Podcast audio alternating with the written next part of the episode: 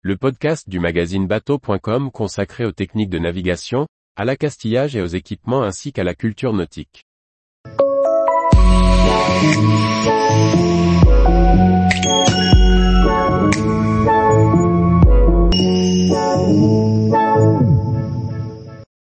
Déplacement ou tonnage d'un bateau. Quelle est la différence? Par Briag Merlet.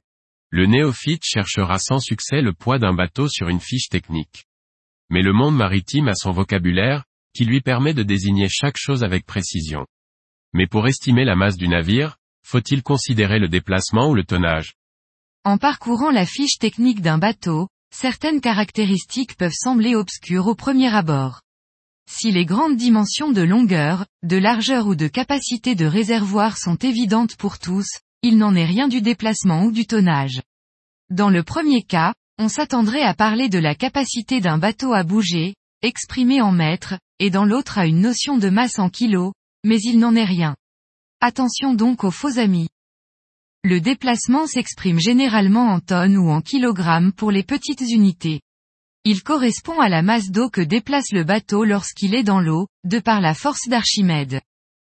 Si l'on ne parle pas ici de poids ou de masse du bateau, c'est que le déplacement évolue selon le cas de chargement, c'est-à-dire la configuration de navigation.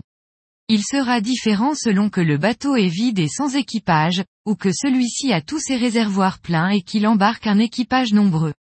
On distingue comme principale caractéristique le déplacement léger, c'est-à-dire celui du navire vide et le déplacement dit à pleine charge, correspondant au bateau lorsqu'il accueille le plus de personnes et de matériel possible.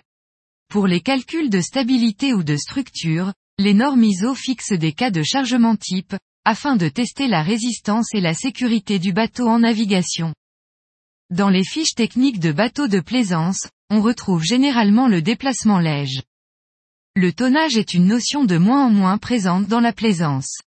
Il s'agit ici d'estimer le volume utile dans le bateau. C'est une caractéristique encore majeure pour la marine marchande, car elle permet d'exprimer l'espace disponible pour la cargaison. Exprimée historiquement en tonneaux, on la calcule désormais en UMS.